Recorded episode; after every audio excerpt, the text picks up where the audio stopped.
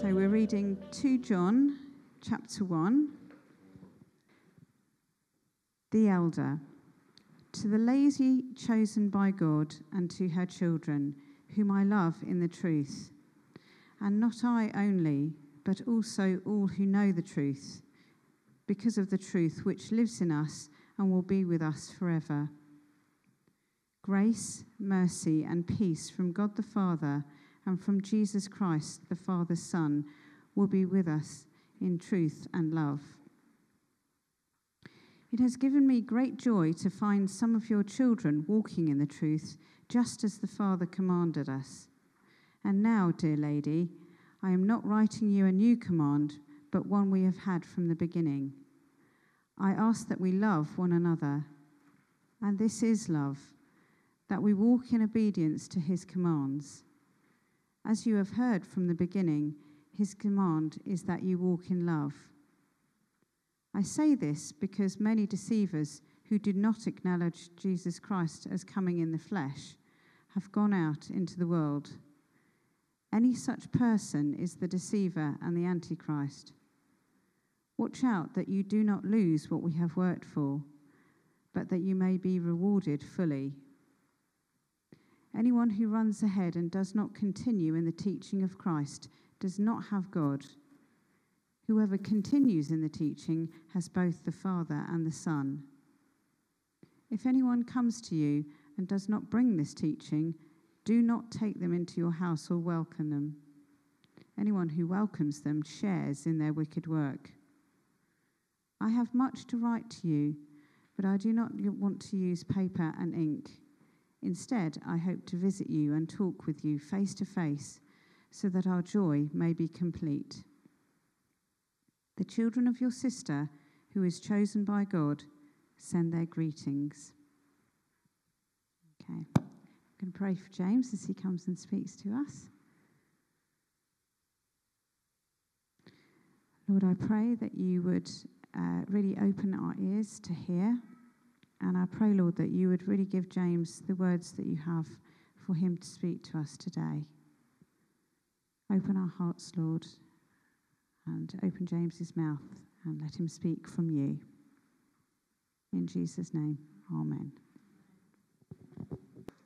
So, as mentioned, we've got um, our series, uh, Little Letters, Big Truths. We're looking at uh, Philemon, which we looked at last week, 2 John this week, 3 John next week. And um, we've heard 2 John, the whole letter. And this is a letter that is attributed to John the disciple, who also is the voice of John's gospel, uh, the three letters 1, 2, and 3 John, and the book of Revelation.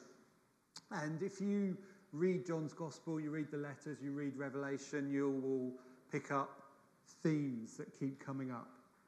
Um, he talks about light and darkness a lot in his writing. He talks about love often, this command, love one another. That's one that comes up in his writings frequently. He talks about truth again and again. He mentions truth. And you may have noticed that with uh, this letter, with what Sarah read, because he speaks of truth four times. In the first four verses, he mentions truth. And this whole letter, short as it is, is kind of focused really, as brief as it is, on truth. And one truth in particular he mentions. And what's the truth that John is concerned about? What's the truth that he sort of mentions? Uh, he mentions it in verse 7, really. He warns against deceivers who have gone out and do not acknowledge Christ coming in the flesh, Jesus coming in the flesh. This seems to be the, the thrust of his letter. Now, this phrase, deny Christ coming in the flesh, this is not, he's not talking about people who deny that Jesus ever existed. John's not concerned or writing about those people. He's not talking about people who deny that Jesus is Savior, even. He's not talking about people who say that Jesus was just a, a good man or a teacher or, or whatever like that. He's not even talking about people who would deny that Jesus is God. He's talking about people, a very specific group of people, really, who might believe that Jesus is their Savior, might believe that Jesus is God, but do not believe or struggle to believe that Jesus actually is God come to us as a human being, as a real life human being. You see, in the early church, there were lots of discussions and disagreements about theology, about what God was like, about who Jesus was, all kinds of that. We can be tempted to think that these kind of disagreements are a more modern thing, that it took that everyone in the early church thought and believed the same thing, and over the, the decades and the centuries, that's when sort of uh, different thinking and wrong thinking crept in. But from the very beginning, uh, the disciples and the apostles had to deal with people who came along and said, well, this is what, who God is, this is what Jesus is like, and they were wrong. And it's not something that's unique to later periods. It's something the church has struggled with from day one. And there were some who were happy to accept Jesus was God, very happy to accept Jesus was God, but could not accept that he was a human being because it was undignified. It was unworthy of God to become a human being, to take human form. Jesus may have been God, but he just appeared to be human. He was God wearing the disguise of a human being. He wasn't a real human being like you and me with our you know clumsiness tripping over our own feet at times with our need for eat and drink and sleep and all those very undignified bodily fluids that we have to deal with. No no no. God couldn't be dealing with that. God couldn't be messing with that. That's beneath god. That's unworthy of god a holy and perfect god. And clearly it seems that there were groups going out and teaching this, and they kind of infecting the church because although John writes his letter and he says it, you know, writes it to the lady and her children, this, I think, is generally a, a, an image, a metaphor for a church because at the end he also says, you know, your chosen sister sends her greetings. Like another church, the church John is, is with at the time, is right from, sends their greeting. And it sounds like that people have gone out and come to this church and started filling people's heads with this idea well, Jesus was God, yeah, but he wasn't really human. No, he can't be human. Have you ever thought about what that means? No, no, no, that's disgusting. That's a horrible image. Let's not do that. Because, and John says, you know, right at the beginning, he says he's delighted to hear that some of your children are walking in the truth. Some of your children. So it indicates that there are those who are not, who have been deceived uh, by those who have gone out and saying, no, no, no, um, Jesus can't have been God as a, a, a real human. And he warns them not to welcome these teachers, not even to offer them hospitality. If you do, you are sharing in their work. When you do this, you are enabling them to spread their deceit. And he feels very strongly about this, very strongly. And if you read this, you might think this sounds like a bit of an overreaction, John, to, to these people who are going out and teaching this thing, and you call them deceivers, and you say they are antichrist, and you shouldn't have anything to do with them. You shouldn't offer them hospitality, you shouldn't do anything. And it may seem like an overreaction because you think, well, they're just trying to, you know, honor God. They're just trying to be respectful of God. They're just trying to, you know, God's too holy to get involved with the human body. That doesn't sound like that bad, does it? That sounds like a, a respectful thing to think about God. Why is John losing his mind over these people? Well, I think John understands something. I think John understands something that um, Nadia mentioned not so long ago that how, how we think, what we believe about God, shapes the way that we live. It shapes the way we experience life. And I think John understands that sometimes we believe things about God that sound like they honor God, they sound like they respect God. They sound like logical and good and true things to believe, but actually they do the exact opposite. They do not honor God, they belittle him. They make what he's done small, they lessen what he's done. Rather than honoring God to say, well, becoming a real flesh and blood person is beneath him, rather than honoring God, it belittles what he has done. It belittles what he's created. It suggests that when God made human beings, he somehow made a mistake. He somehow got it wrong. He somehow didn't intend us to be human. When he created us with all our physical quirks and limitations, that that was somehow a mistake. And that wasn't something that came from God's imagination in the first place. Whereas in Genesis, it says pretty clearly God made it, and he looks at it and he says, It's good. It's good. And God thinks it's so good, thinks what he's created is so good that he is willing to, to become what he created, willing to become a human. That God, the most holy, high creator of all things, became what he created and experienced life through your eyes and mine. All for the sake of love. That's the gospel. And far from honoring God to say, well, no, that didn't really happen, it makes him smaller. It plays down the immense magnificence and grace of the incarnation. And John says, I'm not having that, and neither should you. Don't settle for a small God just because it fits into what you already think you know about the world, and just because it fits in with what you think you know about yourself. Don't settle for a small God because John, I think, believes that if God can do something slightly magnificent or something abundantly magnificent, he will do what is abundantly magnificent. That's what God will do.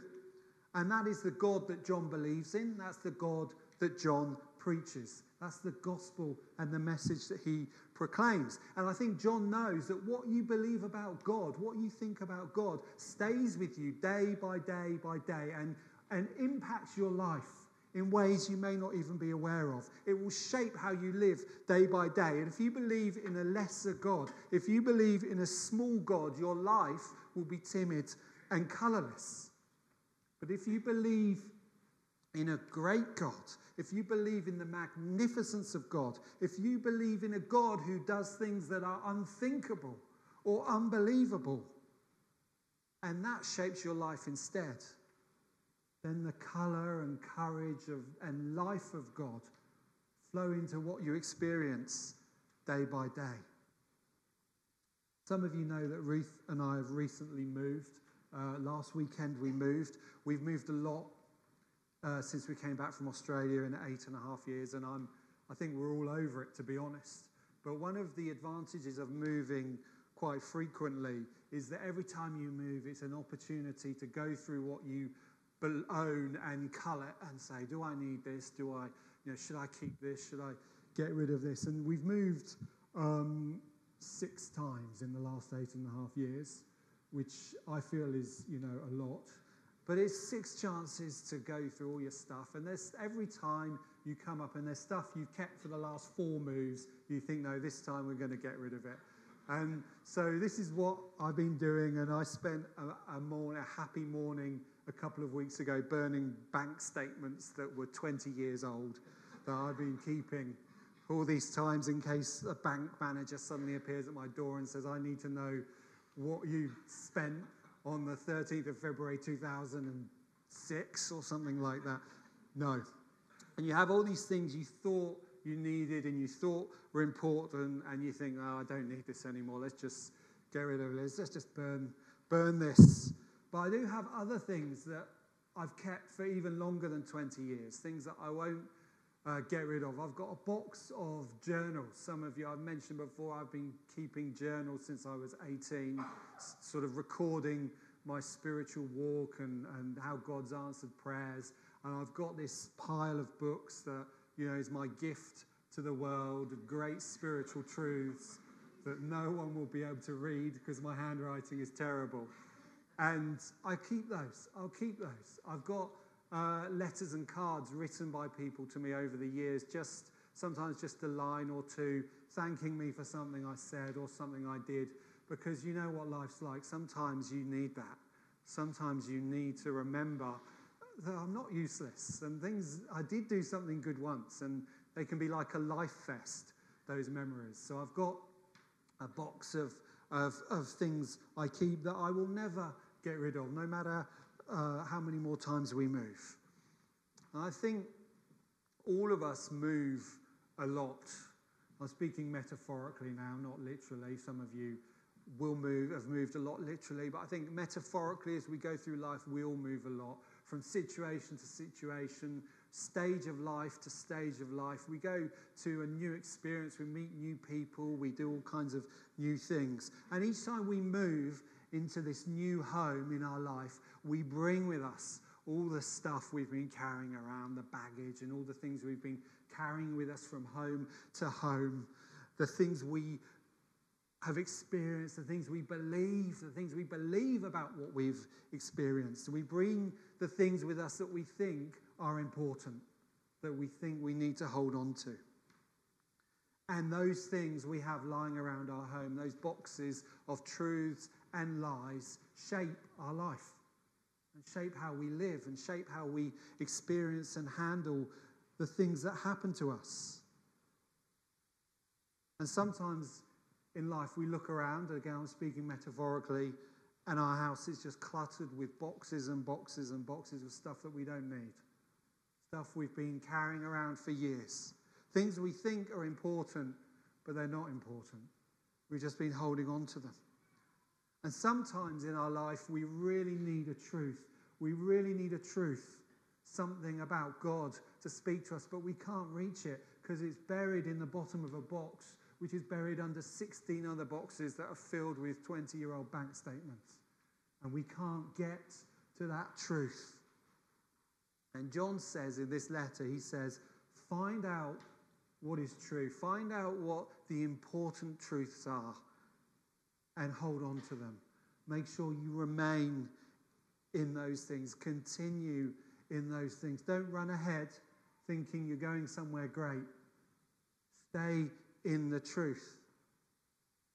What do we carry with us from situation to situation? What do you carry with you from situation to situation? What are the things that you believe about God that you bring with you every day into every conversation, every new challenge, every event you face? What are the things you bring with you? Are they things that enable you to live with courage, to live with grace, to live with generosity? Or are they things that just make God small? Things that play down who He is and what He has done. Things that create in you a sense of low expectation that God is going to be involved in your day to day life. In this letter, John is stressing the genuine humanity of Jesus, that God's not playing games. He really did it. He did not make a mistake in creating the world. He does not hold us at arm's length like a dirty nappy, you know, because you're human and I'm not, and frankly, you stink. That's not God. He intended our humanity. And more than that, he values it so much that he willingly became human. He thinks highly of our humanity. He thinks highly of you, of each of you. He thinks highly of who you are. And is that a truth that you take with you each day by day? Is that in one of the boxes in your cupboard, ready to pull out when you need it? He doesn't keep you at arm's length. He's not embarrassed by you. He's not ashamed of you. He does not think you are beneath him and his notice. You know, being God, you might think he's got bigger and better things to worry about, but no. He worries about you. And these are things you might believe, you might think. And you might think, well, I'm just honoring God to think so little of myself. Because, of course, God has better things to think about than me. Of course, has, God has bigger things to, to be thinking about than me. Of course, his God is so far above me and I'm so unworthy. You know, when I think these things, I'm just honoring God, right? I'm just, I've just got a right view of who, who I am and a right view of who God is.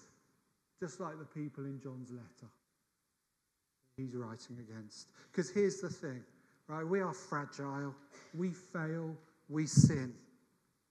But God thinks you are worth his love. God thinks you are worth his grace. Do you realize that? How can I say this? How do I know this? Because he gives us his love. He gives us his grace. The very fact that God gives us these things means that he has seen us and made a decision that we are worth loving. We are worth his grace. That is what God has decided. So, how can we go through day by day thinking that we are not worth it? Thinking so little of ourselves when God Himself thinks we are worth becoming human and dying for? Do you not understand how much God loves you? Do you not understand how precious you are to Him? How amazing He thinks you are? Don't believe things you think respect and honor God, but just belittle Him, that just make Him small and what He's done smaller. Why would you choose to believe in a stingy God when there's a perfectly good, generous God available and offering to know you? If God kneels down to us and says, You know, to me, you are worth the most precious thing I have, the life of my son. The correct response is praise and gratitude and devotion. It is not to look back at God and say, well, actually, God, I disagree. Instead, believe the biggest things you can about God. Believe the most generous and abundant things about Him. Believe the greatest things you can about God. And carry those with you into each day. And you will find, I think, that the truth, the truth is even more incredible than that.